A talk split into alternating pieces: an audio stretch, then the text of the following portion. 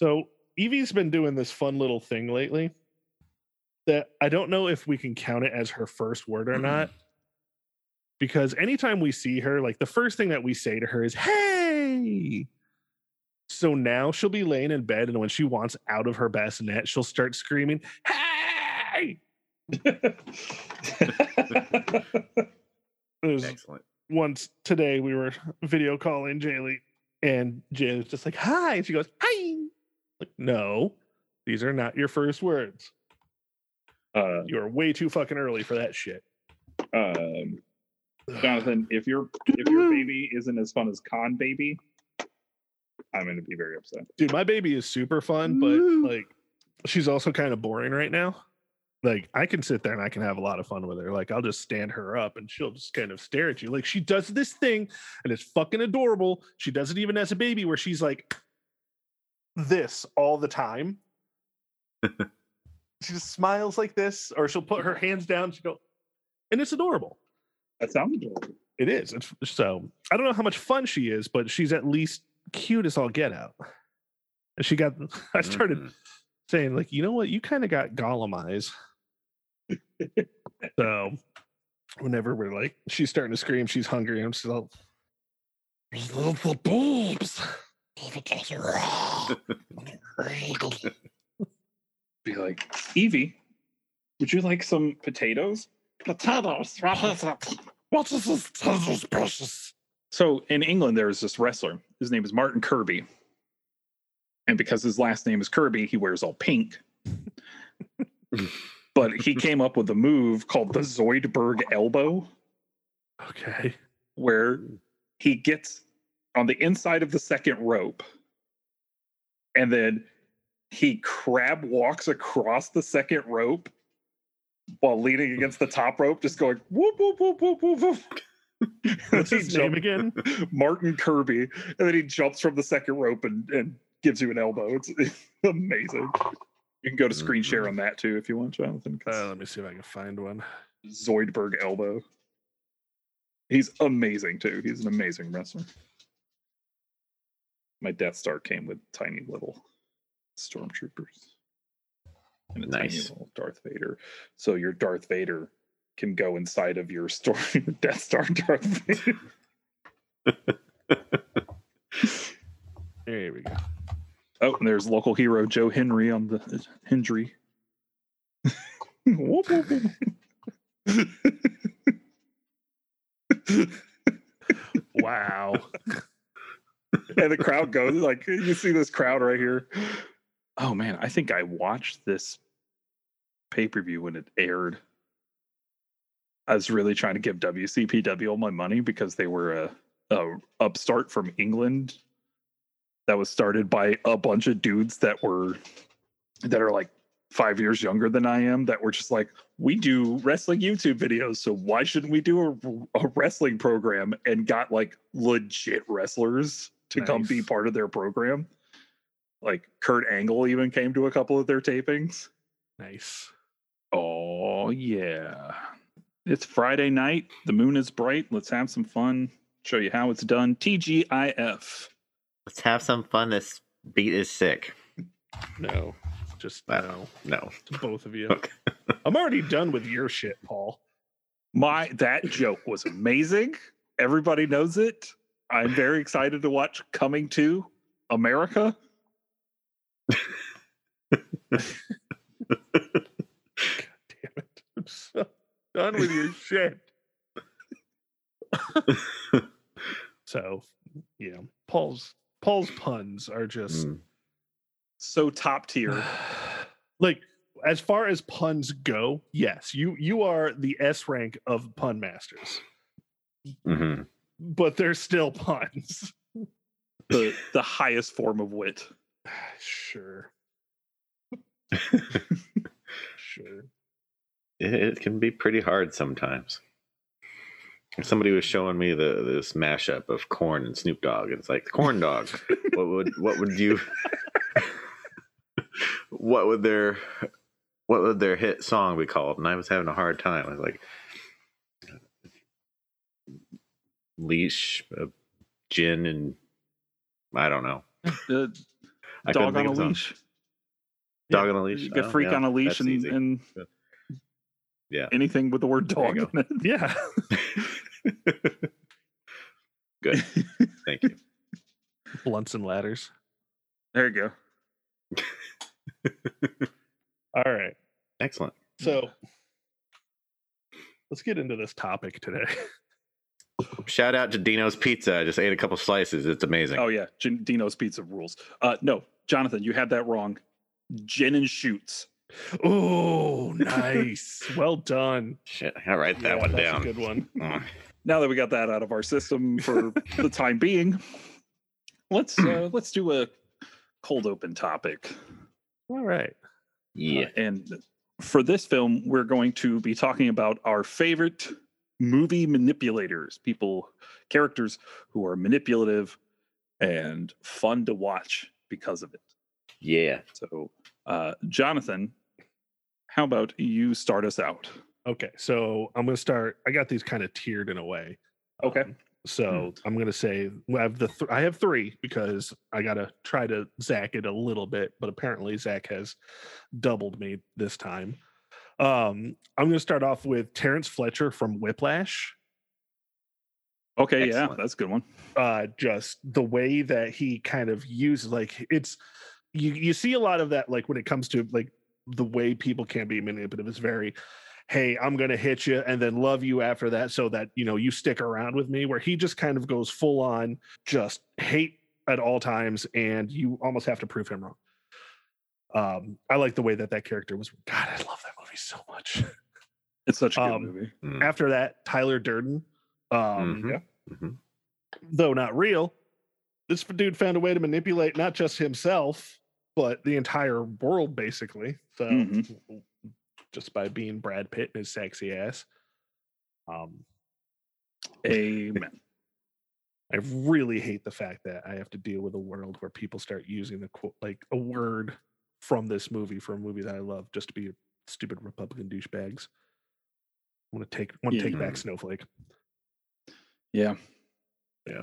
but uh my number one person the the greatest manipulator of all time and this is not just movies but in real life is frank abagnale from catch me if you can Yeah.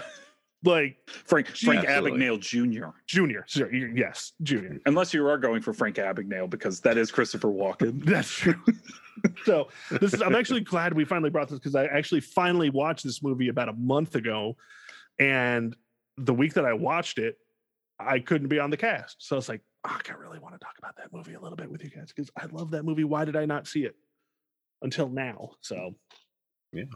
Glad you saw it. That's it was awesome. great the only reason i watched it because i actually watched a uh uh frank agnell jr was on at some college just giving like this lecture about his life Mhm. and i'm like wow this guy's really interesting oh that's Yeah. who that okay from the movie that i need to watch that paul's told me for years to go watch so It's so good. it is It's so Yeah. so good. all right who's next Uh Zach, go ahead. Okay. And I, you actually didn't have any of mine. I didn't have any of yours. So oh wow good there. I, I thought about them, but I didn't put them on my list. i'm waiting to see who's going Um, to use the uh the obvious answer I, well, after Zach's done, I'm going to ask you what the obvious answer is because okay I'm curious. All right, Zach, go on. I got uh, Louis Bloom from Nightcrawler, played by the amazing Jake Gyllenhaal. I What a keep good being told I need to see that movie. It's so good you would love it. He he is a creep master in that Like, movie. I he is I just get uneasy thinking about it. he is Travis Bickle level of just creep, and I love him. Nice. Mhm. Uh, I also got Colin Sullivan from The Departed, played by um, Matt That- Damon. that- you can say almost any character from that movie. Yeah, pretty much. Uh, Daniel Plainview from There Will Oh, Be Blood. perfect. What a good choice, Jonathan. I don't know if you know this, but I love There Will Be Blood. Gee, really? I didn't know that. if you guys want to know sometimes what I- we're talking about, you really need to catch us on Facebook or Twitter because there was a day Paul would not shut the fuck up about There Will Be Blood. There I was had like an hour long, like block of the day where he posted like 12 times about how much he loves There Will Be Blood. I had watched There Will Be Blood that day. And when I watched There Will Be Blood, I have to talk about how much I love There Will Be Blood because it is a perfect film. But what makes it even funnier is mm-hmm. He doesn't provide much substance in how much he's saying he loves There Will Be Blood. A lot of it is just him saying, Hey guys, I don't know if you know this. I love There Will Be Blood. yes, it's yeah, God, It it's is. so good. And um, shout out to Red Dead Redemption for they have a town called Plainview. Oh, in nice. there, and I just always, Nice. it's that little oil town, and I always appreciate that. Um, I got two more. Got Natalie from Memento Okay. Yeah. Yep. and Regina George from Mean Girls. Ooh. Very nice. Yeah. So you did not hit the obvious choice. What is the obvious choice? Kaiser Soze. Oh, Kaiser Kaiser Soze. Soze. Verbal Kint. Yeah, I didn't for two reasons. Yeah, I I, I Yeah. know one of yeah. Yeah. Yep. Yep. Yep. Yeah. Fuck, that Uh, makes the manipulation thing I even apo- worse, doesn't it? Yeah, it certainly does. Look at the balls on this kid. Oh fuck.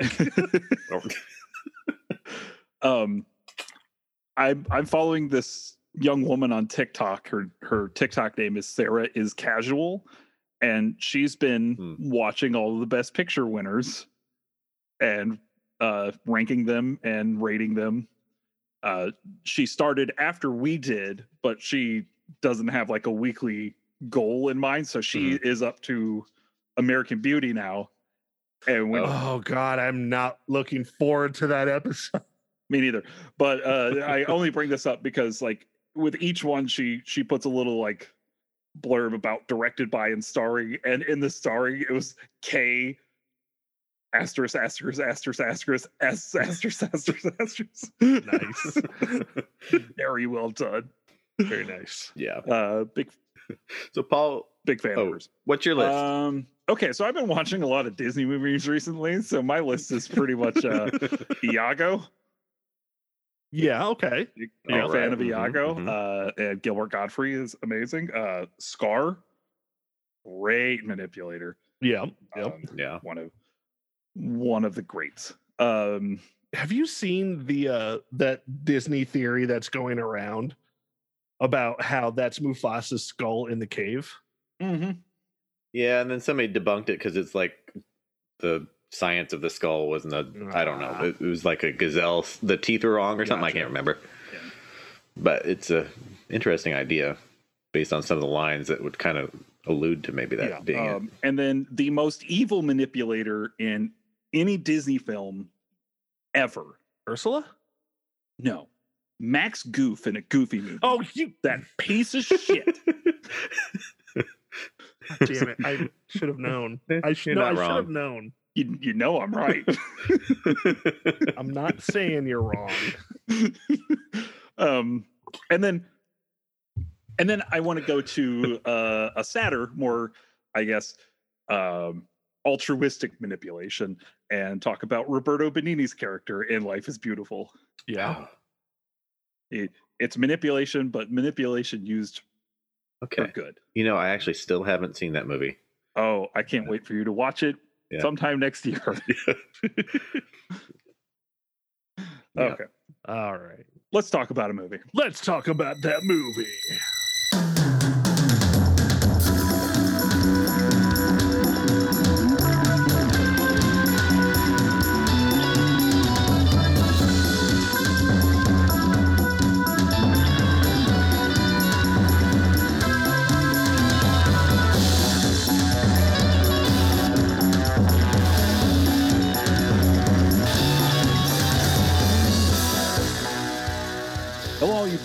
People out there in podcast land my name is paul workman I'm Jonathan Pierce. And I'm Zach McCoy.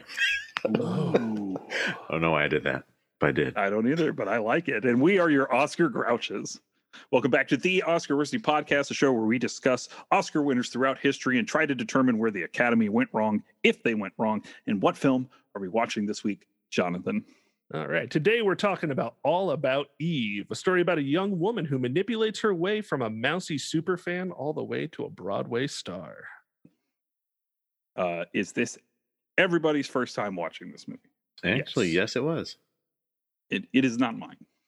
No firstie. Mm, No firstie this week. Uh, I did watch this while doing the AFI Top 100 from 98. I believe it was like number 50 or 51. Mhm, mhm. Okay.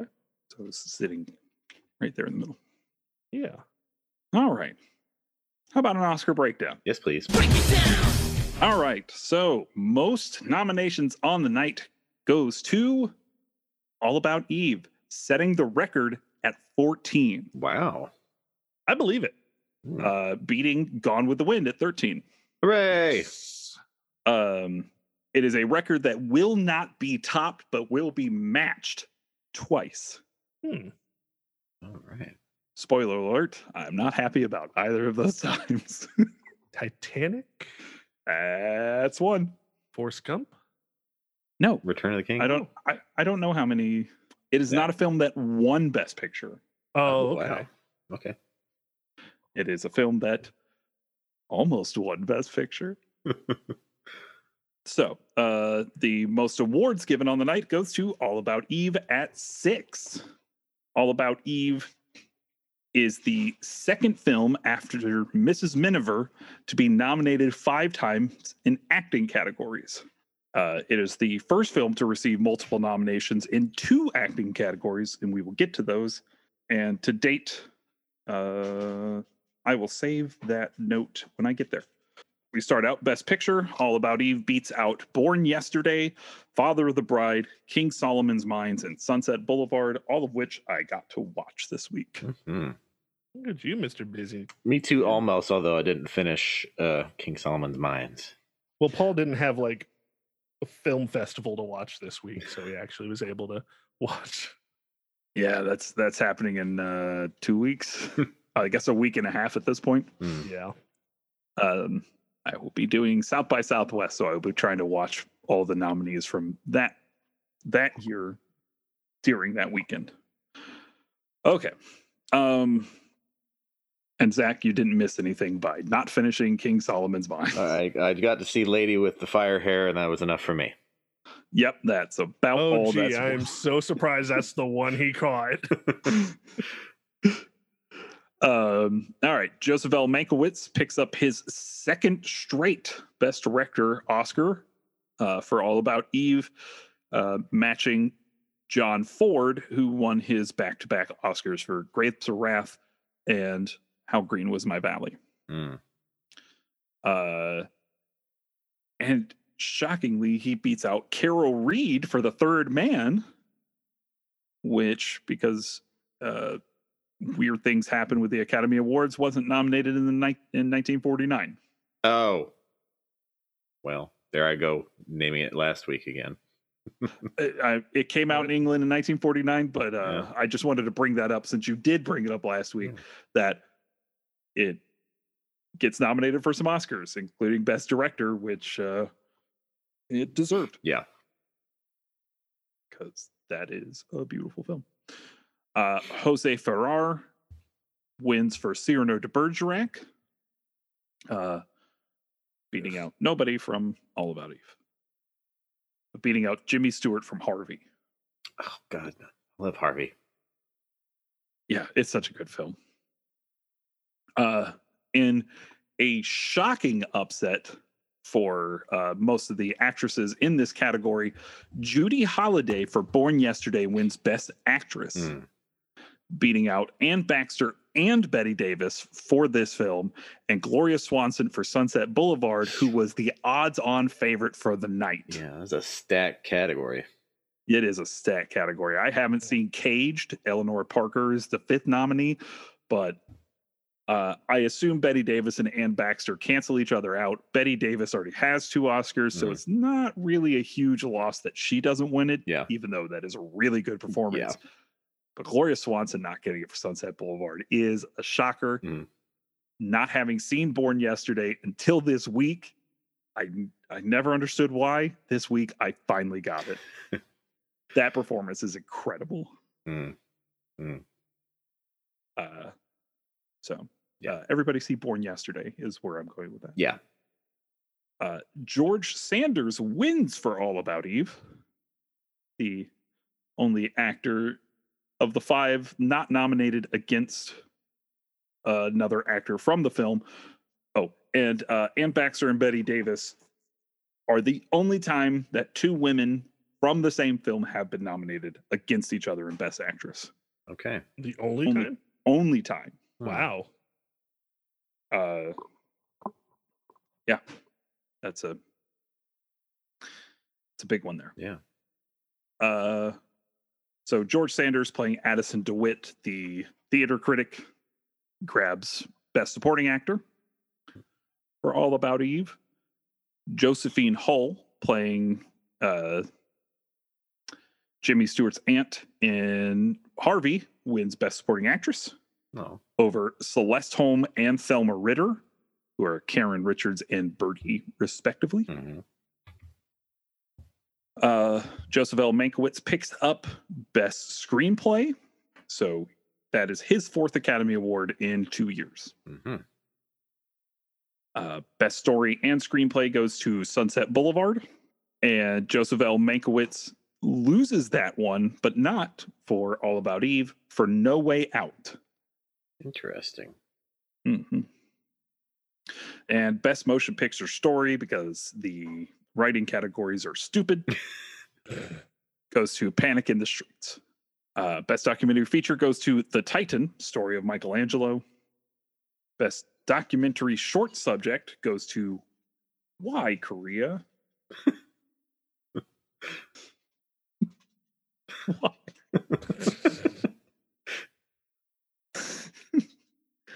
What are why? Okay. I'll get off of it. Best live action short subject one reel goes to Granddad of Races, okay. uh, which is an American short documentary about the Palio di Siena held in Piazza del Campo in Siena. I guess that's race. I'm not going to do any more research on this. Yeah, no. If I hadn't been married and I was very rich, one time I thought I'd go around the world and father children in every country of the world, and then I'd become the grandfather of races. But as life would have it, it didn't turn out that way. You tried. You tried. I'm going to give you points for trying. Thanks. Yeah. All right. Joke taffy over here. Best live action short subject, Two Reel, brings us to our podcast within a podcast, Walt Disney Oscar Watch. Yeah. Walt Disney picks up another Oscar for his second in the uh oh god, what was it called? True Life Adventure series. So he's released two of these, and two of them have won Academy Awards now. Uh, for In Beaver Valley. Nice. Last week it was seals, and now it's beavers in, Yep. in the valley. Um, Well, there it's the first thing that you do after you go clubbing. You get some beaver. Mhm. uh, if you're lucky. if you're lucky. Um, True Life Adventures. There was he had another one released. Oh no, that's next year. So uh he takes the year off in 49 and then he releases a whole bunch of them over the next few years. So we'll probably get to those. Cool. Yeah. Uh, best short subject cartoons goes to the famous cartoon Gerald McBoing Boing. Oh, Uh, sweet. I never liked Gerald McBoing Boing. I, it was the just the animation style, I'd say, or maybe Mhm. it was just the art style in Mm. itself was very minimal. Mm. Just Fair. kind of bothered me as a kid. Yeah. Okay. That, and, but it was always fun to say Gerald McBoing Boing. Yes, indeed it is. Yeah. Got a book copy of that, and I try to read it to the kids, and that's a little more fun than watching it, I guess. Yeah, I can I can imagine Yeah. that being a lot of fun. But at I- least Gerald McBoing Boing beat out uh, Tom and Jerry. If there was a Tom and Jerry. Uh, Jerry's cousin. Jerry's cousin. Oh, yep. good. Jerry's cousin sucks. That was no, that was right. That was with his like super tough cousin that just beats the crap out of Tom. Now, this one doesn't have a hyperlink on it, but the third nominee is called Trouble Indemnity. All right, I gotta look that up. uh, nominated just for the title, I'm sure. I, I can't imagine that it wasn't. Very. Uh, oh, was okay. It was uh Mr. Magoo. Oh, okay. Yep, it was Mr. Magoo. sure. Uh, how does Caitlin feel about Mr. Magoo, Zach?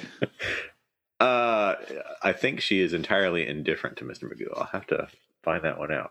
Has she seen the Leslie Nielsen movie? Because that would change her mind. I pretty knew the. Leslie Nielsen movie was coming up. Uh, we haven't seen it while we've been together. I, I saw it in theaters when it came out as a kid, though. so- Oh, oh God. I'm Best sorry day to- ever. Uh, Yeah, that's rough. yeah. I don't know. I could go on with the podcast anymore knowing this fact. Why do you hate me, mom and dad? what did I do? I think it was one of the movies. My parents got divorced, and my dad came on the weekend. He said, "Let's go see a movie, son." And we went to Oh, Mr. God. Magoo. God. That story just got sadder and sadder as it went along. oh, Oh God. Then I never saw him again.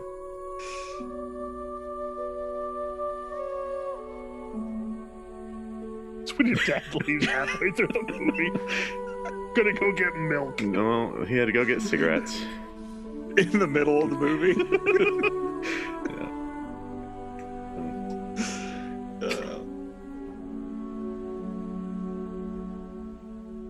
Okay.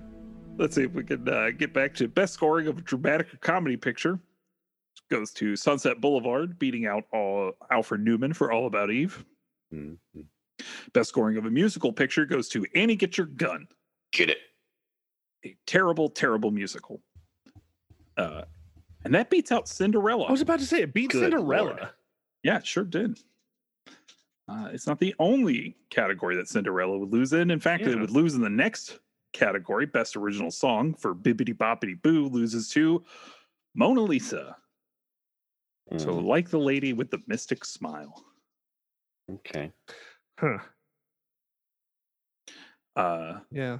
best sound recording goes to All About Eve, beating out Cinderella. Mm. I don't know why I've gotten on pointing out that Cinderella's losing everything, but I've done Well, it. It's frustrating. Because I feel like Cinderella's when I think that the audio quality really starts to pick up, where it doesn't sound so tin canny in the films. Yeah. either. That's fair. That's fair. And it's just a. I feel like it's Disney's best film from that era.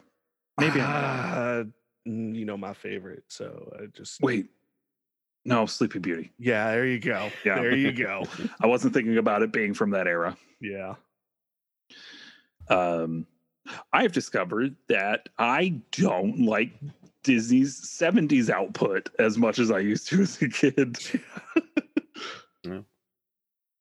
Yeah, Let's don't rewatch. rewatch Pete's Dragon. Don't rewatch Pete's That- Dragon. That's a different story. I love Pete's Dragon and I know I love Pete's Dragon. Mm, God, that was something. That was one of those ones where I should have just left as being a childhood favorite. That was one of those ones we watched enough as a kid. Like it was one of those kids' movies for me. Mm-hmm. And uh, we watched that so many times that it can't it cannot get ruined for me Fair enough. uh, i i know pete's dragon backward and forward and i'm like it's cheesy as shit but i kind of love it Fair enough. but man do i not like sword in the stone yeah, and robin Yeah. hood robin hood's not good guys it's not. Yeah. If- It- I've always Yeah. thought it was boring, It's a but sexy it, but, it, but it led to the hamster dance. So That's Jesus fair. Christ. that jonathan jonathan pulling out old internet Honestly, for the longest time, I I had only heard the hamster dance, and then somebody pointed out, it's like they were listening to, or it was like my friend was whistling the song from Robin Hood. And I'm like, "Are you whistling hamster dance?" He's like, "No, whistling Robin Hood." Like what? And then I went back and watched it. Oh, Yeah. oh oh shit. Yeah. I like the hamster dance better. That's when they were like recycling all the foot the yeah, right. Yeah, like Ap- apparently, that was mostly the director Wolfgang Reitherman. oh Apparently, that was just his deal. He was like, "This is what we're gonna do," even though it was allegedly cheaper to not do that. hell. Yeah. I mean I like, like, I can Hood okay, understand but backdrops, but Yeah. not the actual animation. It's just choppy. It's choppy to watch as a movie is. Yeah, yeah. Yeah. It made my wife a furry, so fair enough. shout out to Furcadia. Not going to shame you or your wife. Moving along. Paul, what's that next Moving category? Yeah. best best art set direction, black and white goes to Sunset Boulevard over All About Eve. I think that is a good pick. Mhm. Uh, art set direction, color goes to Samson and Delilah. Uh, best cinematography, black and white goes to Third Man. Yes. So deserved. Absolutely. It's such a beautiful film. God. Uh, how that film was not nominated for Best Picture is aggravating, Yeah. And it beats out. Yeah, and it beats out All About Eve. Hmm. Thanks, Zach. You got furries in my head. Both of these films beat out a film called The Furies, and I looked over at my screen, and all I saw was furries. Hmm. Um, all right, best cinematography color goes to King Solomon's Mines, which, sure, it wasn't a bad looking movie. It was just a very boring one. Hmm. Uh, best costume design, black and white, goes to All About Eve, very deserved. Hmm. Oh yeah. Oh Costume- yeah. Costume design, color goes to Samson and Delilah. Delilah. Film editing goes to King Solomon's Mine, so we must be joking. Uh, beating out All About Eve, Sunset Boulevard, and The Third Man. Hmm. there there's no excuse for this. and best special effects goes to Destination Moon. Sweet. I kind of want to click on this now. Kind of want to roll back to Zach over there singing Delilah. Name I've not heard. Many a moon. that I could have gone longer without. No. Many a Destination Moon. Hmm. Hey. Hey, right there for you. Uh, wait, was he singing "Hey There, Delilah" or was he No. singing the Delilah? No, Delilah he was doing after the- the dark? Yeah, no, he's like the Delilah. Delilah. Oh God. I remember when she like she was going through a divorce or a separation or something. Like the episodes got a little, a little. Uh, you could tell she's like more annoyed with guest speakers and stuff. anyway, Uh, good stuff. All right. Honorary awards go to George Murphy for his services in interpreting the film industry to the country at large. Now, I didn't look up mo- really what George Murphy was responsible for, but I did find out that he was the first actor to hold political office, okay, Okay. uh, predating both Arnold Schwarzenegger and Ronald Reagan, as he was a senator from California. Uh, he was also the president of the Screen Actors Guild from 44 to 46. Okay. Um, yeah, so I thought that was an interesting little fact. yeah, thank you. Uh, Louis B. Mayer gets a honorary award for distinguished service to the motion picture industry, an award that most people looked at as Louis B. Mayer being retired by the industry. the best foreign language film is given to The Walls of Malapaga from France Hmm. slash Italy, apparently. And our Irving G. Thalberg Memorial Award goes to Darryl F. Zanuck, who produced All About Eve and uh, No Way Out, both films written by Joseph L. Mankiewicz. nice. And wasn't he like one vote short last year or in that? Yes. So oh, he Oh, was right. very You happy. bring it up. He was salty about that. Yeah. very, very salty. Oh, and our host for the evening was Fred Astaire. Oh, Ooh. lovely. Nice. So that is our Oscar breakdown. Excellent. Yeah. Thank you. This film is in the National Film Registry. Would you like to guess what year? 96. I'm gonna go 91. Zach, you almost hit it. 1990. it is a second Ooh, classer. Nice. It it tickled my tongue, but I went with the one. Mm, Yep. Better safe than sorry most days. Mm. Uh, yes, it is a second class honorary class, however we want to say that. Yeah. Uh, and other films from 1950 that go in are The Asphalt Jungle, which was Marilyn Monroe's breakout film, Mm. Born Yesterday, Cinderella, DOA, Gerald McBoing Boing, Gun Crazy, In a Lonely Place, Outrage, Sunset Boulevard, and Winchester 73. Hmm. All hmm. right. That's all the things that I prattle on about every week. Well, I enjoy your prattling, sir. I love Oh, it. I I feel edumacated. I feel red too, and I like that. Thank you, Daddy. Oh God. I don't know All right. why am I like this tonight. I'm gonna blame the pizza. Din- Dino's can put you in a mood. I understand. All For, any, for anybody visiting Newport News, Virginia, anytime in the future, stop by Dino's Pizza, who should be sponsoring our show. Yes. Which one's Dino's?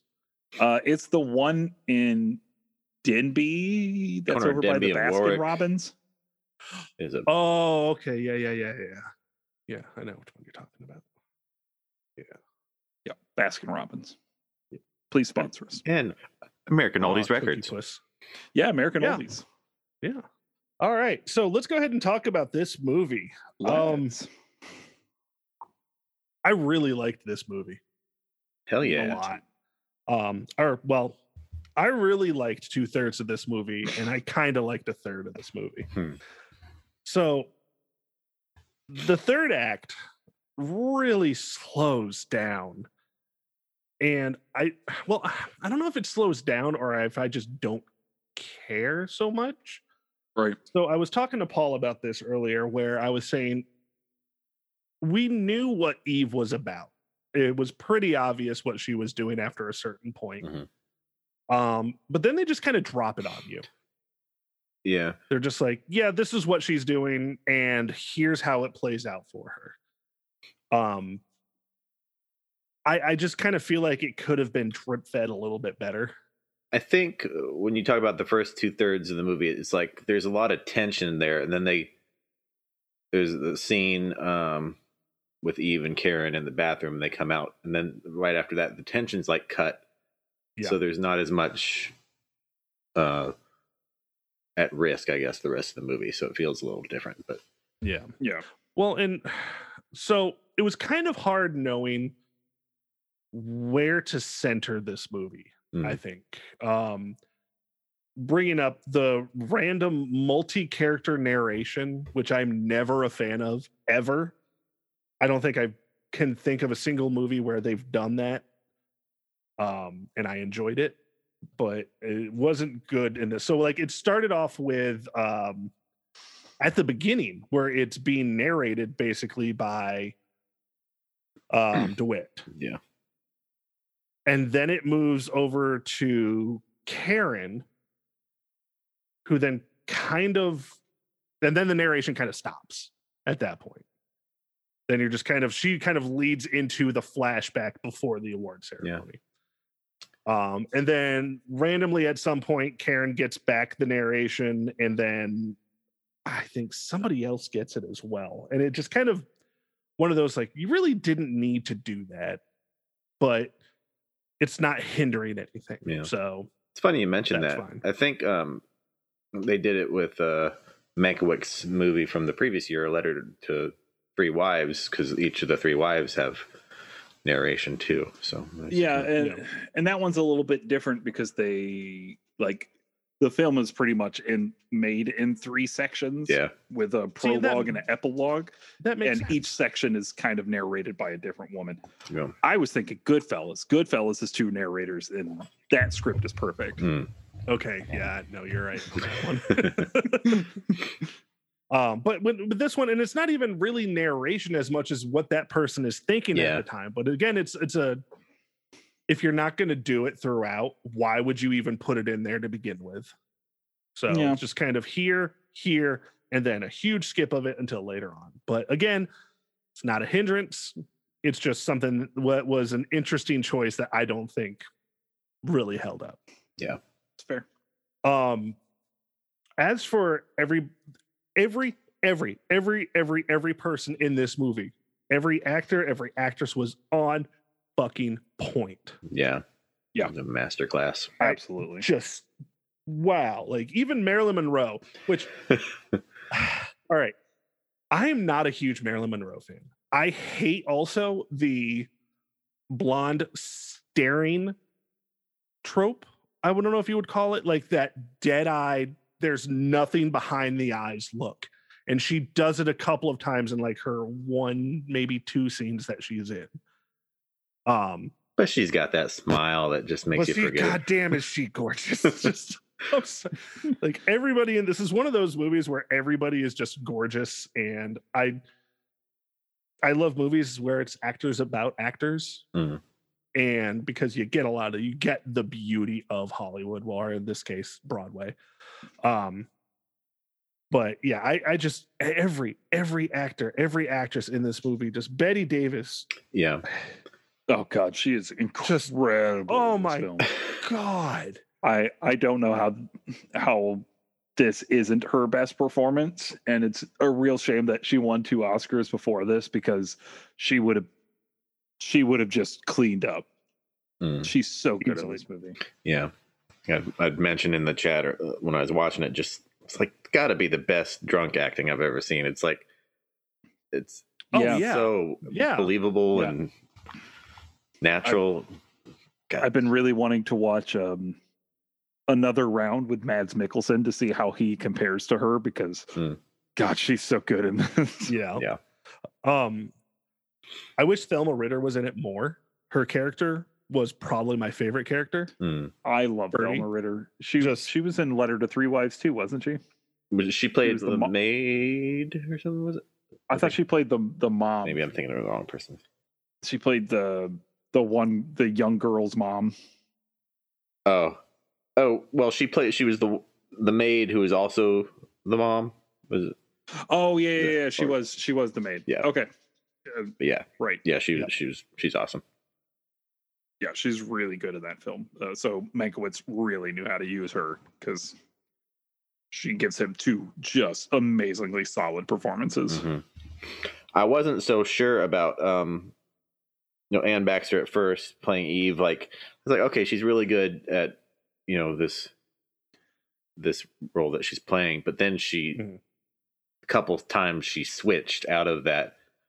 Oh, Yeah. I like like the scene in the bathroom with Karen, when all of a sudden she like rises up and her eyes, she like becomes a different person. Mm. and then again um uh, towards the end of the movie where she's like a completely different person too it's like so her performance was in the end really struck me as layered and Yep. Yeah.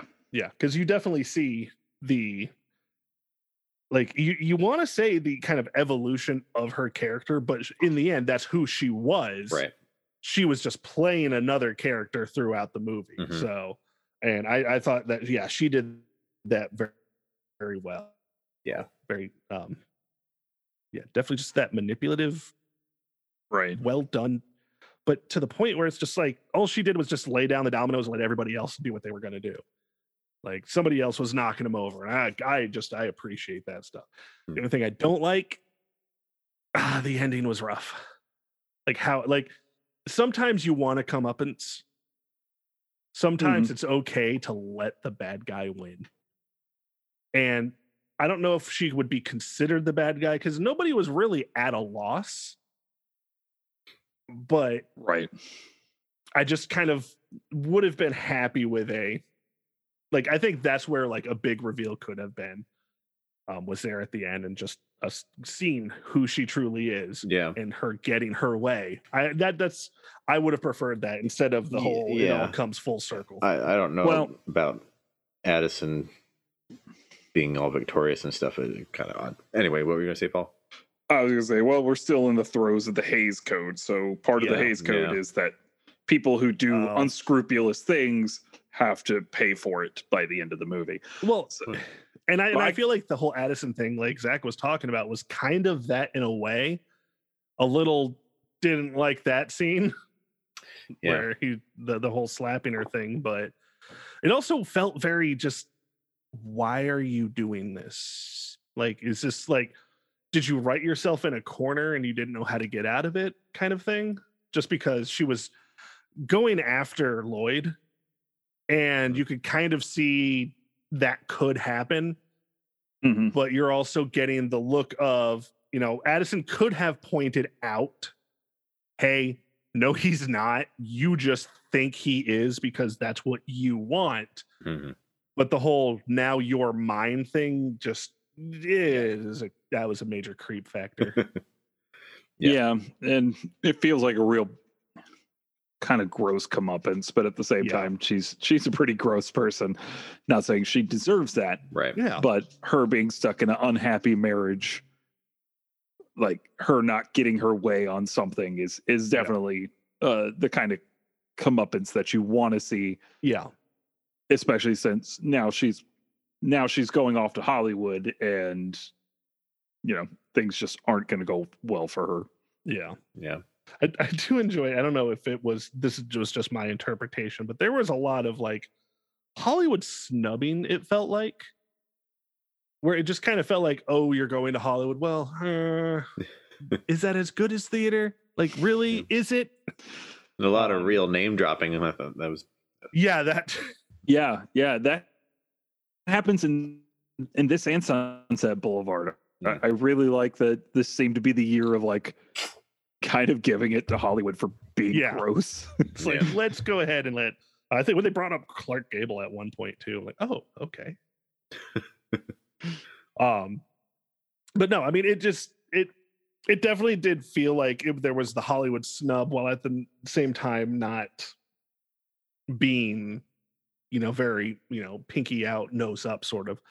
Um, which actually brings me to another question here. Um, trying to figure out accents at this point. Um going through the movie i'm like are are we british or are we upper crust new yorkers? Yeah, I thought it was very transatlantic. yeah like it was just where are we going with this? Because the only character who kind of was a new yorker was birdie like she at least the one who the only one who really sounded like one. But the good thing about Birdie is like early on, she points out how like pretentious uh Margot is. Margot Yeah. sounds when she she gets on her pretentious roles. yeah so I, I just I, I it was one of those like i'm not faulting anybody for trying to fake accents it felt like it was a bunch of people trying to sound better just for the sake of trying to sound like a better hmm uh, Yeah, I think that's right. I, I think that hits the nail like right on the head about it too, because there's there's so much like um oh, I can't even think of the word that I'm I'm trying to search for. Uh putting on airs hmm in this film Mhm. and like sugarcoating things and trying to pretend you know Margot's desperately in love with the man that she's in love with, but she doesn't like to outwardly show it as much. yeah hmm um I, I gotta say one of my favorite scenes though um was the party scene the birthday party scene Yeah, so And- good. the reason being is because it's basically the, when it gets to the point where it's like Margot is sloshed and she's chilling there on the piano, telling the dude to keep playing the same song over and over again. Everybody else in the party is equally as sloshed and just in the back chilling out. And then you get like all these people that you know have that pretentious air about them, just sitting down on the stairs, just having a conversation like anybody would, just at any party. Yeah. I just it felt like an organic people drinking party. yeah, Yeah. I liked that about it. it was really interesting because I was I was uh, watching something that was talking about how like you know probably upper crust people from New York wouldn't be sitting on stairs like this, but it kind of grounds them and it makes them look like a beehive Yeah. when when Margot comes walking in and says they're all busy little bees in a hive, and it gives that illusion. Yep. It's like that's true. That's a nice little nice Yeah. little bit. Yeah. I was thinking one thing about um, noticing with Mankiewicz uh, writing is he can write really good characters, real good dialogue, interesting scripts, but I'm not entirely sure what his opinion of women is so far. It's like Right. Yeah. he's he's had them set in as uh, my friend Katrina said, who couldn't be with us sadly tonight. Um, sophisticated competition between women. Right. Interesting to think about. I mean, if you look at the characters themselves and kind of how they act, it, none of it feels like he's shooting for any kind of stereotypes. Yeah, I I feel like he has more of an issue with class than he does with Yeah. sex that's because true. Like all none of the men get off scot free. No, the writer and the director, they're they're No. fighting and scrapping over each other too. Yeah, like none of them none of them look nobody comes off looking like a like a million dollars in any of in either of these two movies that we watched. Yeah. And but the lower classes, people like Birdie, people like uh Thelma Ritter's other character and her friend and and Letter to Three Wives, like hmm they tend to be more grounded, more human. Yeah. They they talk more about like the injustices and and even even to an extent Eve like is manipulative because she just doesn't want to be poor anymore. Yeah, Yeah.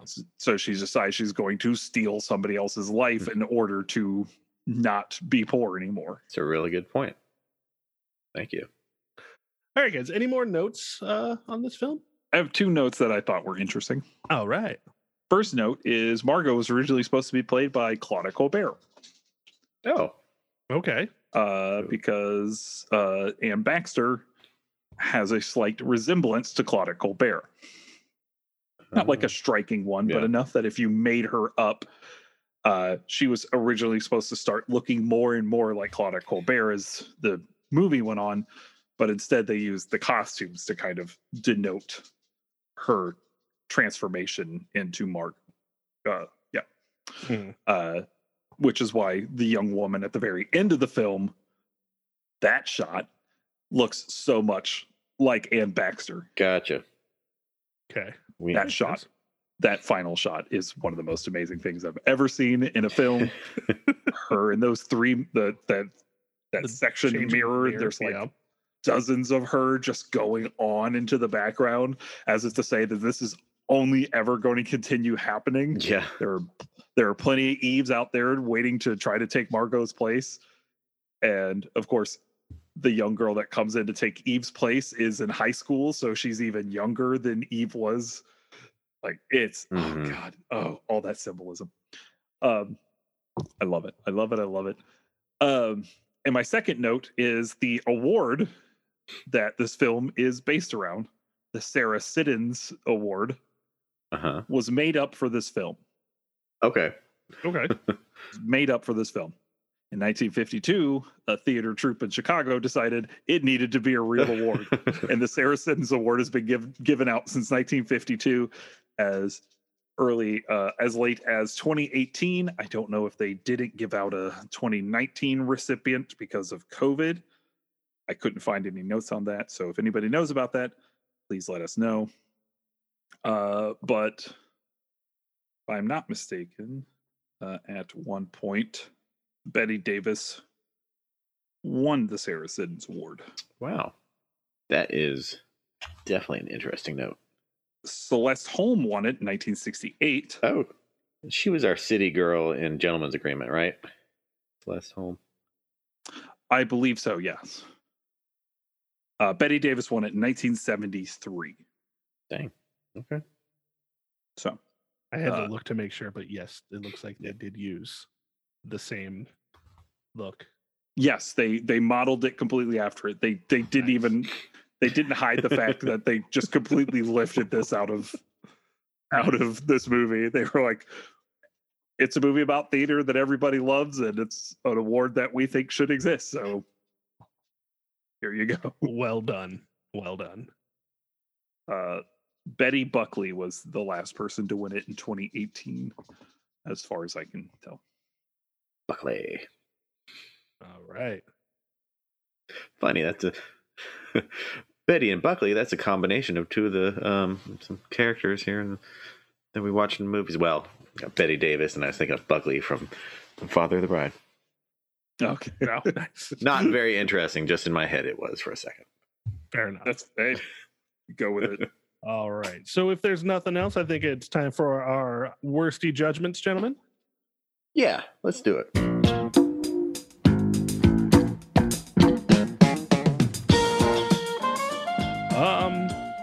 Going to start us off with Jonathan. Did this movie deserve Best Picture? Um, I haven't seen anything else other than Cinderella, and I think this movie is great. And yeah, I think it deserves Best Picture. Um, at the very least, I feel like all of the nominations for all of the actors was well deserved. hmm Um, so I just putting that together, yeah, I 100% think this movie deserves Best Picture. Uh, it, like I said, uh, a bit off center when it comes to the third act, but other than that, yeah, great movie. Uh, Paul, does this movie deserve Best Picture? All right. So as I said, I I did get to watch all five films this week. Yeah. Um I thought Born Yesterday was a really interesting look at corruption and the idea that we are supposed to be kept stupid to what is going on in politics and it makes it easier for politicians to get away with things if we aren't smart enough to pay attention. Hmm uh, and that people have the power to change things if they just get smarter. And let's create a better party than the two we have please. Mhm, mhm. uh i thought father of the bride was cute um i'd never seen the original so this is my first time watching that as well. It was cute. I don't know i would have nominated it for best picture. Definitely would have put third man in instead of that because third man is amazing. Uh king solomon's mine was boring as fuck and i didn't like it. Uh i was surprised at how uh not racist it was. Hmm. I'm not going to say it's not com- it's not completely not racist but for a film about white british people being in africa They just kind of let it play out more naturally than manipulating things the way they wanted, I guess. yeah and shockingly like it wasn't a white savior narrative either Mm. like they weren't there to give you know the africans culture any dumb shit like that Yeah. like it was shockingly not racist for 1950 Cool. but nonetheless it was boring as shit and i i pulled a jonathan in this film and i fell asleep for probably about 20 minutes of it and i woke up and went yeah. I didn't miss anything. I'll look it up later.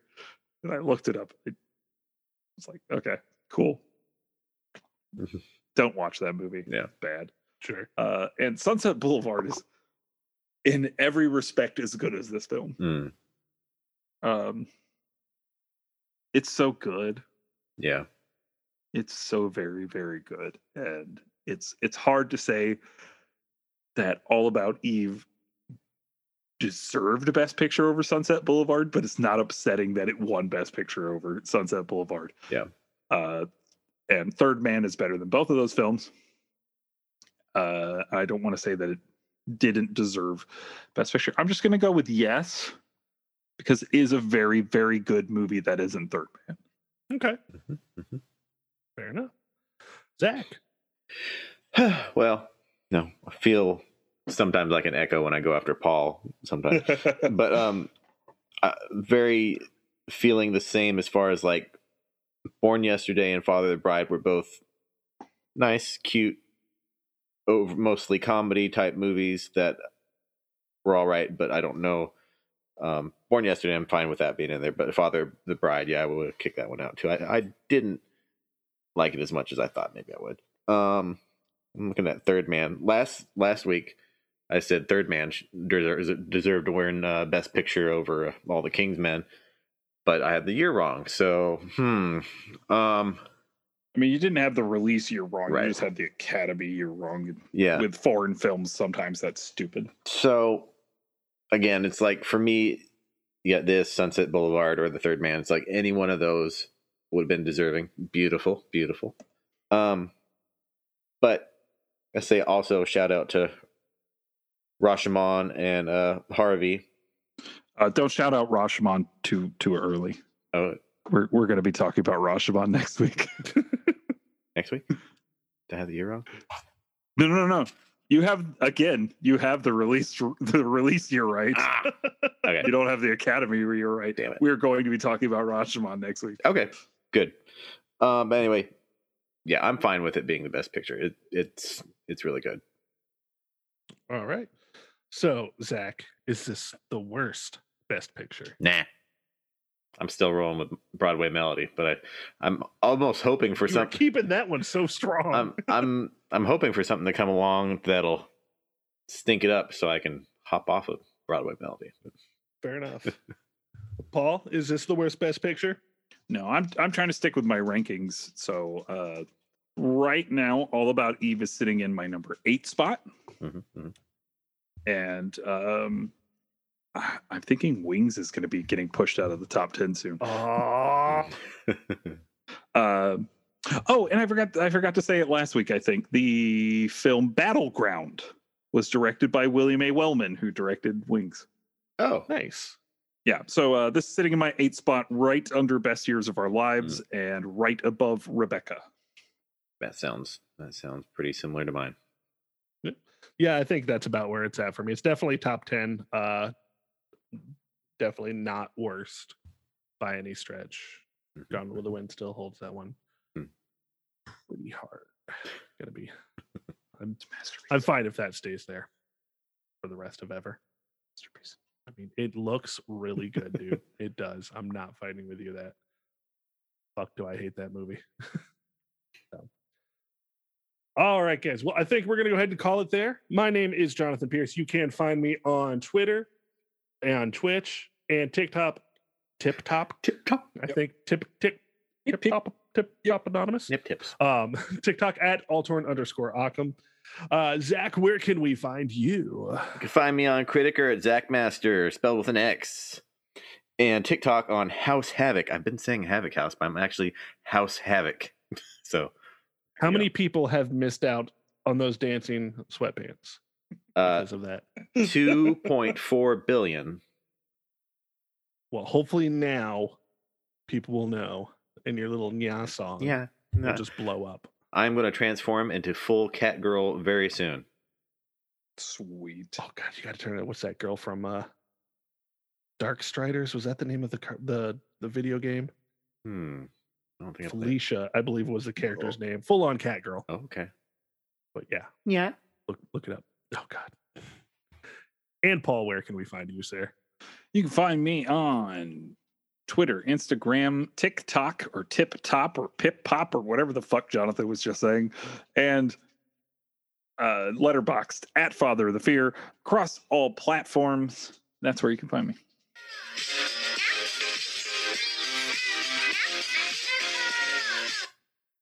Yeah. All right. God, it's mesmerizing. I Uh, saw I saw him dancing in my head. And what are we watching next week, Zach? Next week we are watching An American in Paris, which you can rent on Amazon, Apple TV, Google Play, iTunes, Vudu, and YouTube.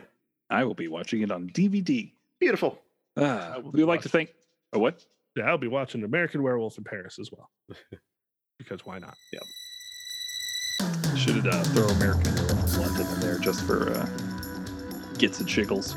Uh, Werewolf. We would like to thank Trav from our sister podcast, Leveling Up with Benjamin Banks, for producing our show. We would like to thank Chad Ramsey for our most excellent theme song. You can follow the show on Twitter at Oscar Worsty Pod, where you can vote in our polls for Big Willie Weekend currently. Yes, Big Willie. Big Willie Weekend. You could also follow us on uh, the other one, Instagram at Oscar Worsty Pod, and on Facebook at the Oscar Worsty Podcast. And don't forget to subscribe to the podcast and leave us a nice five star review. I think Zach is worth it. Uh, on Apple Podcasts or Stitcher. It really helps us to get seen in the almighty algorithm.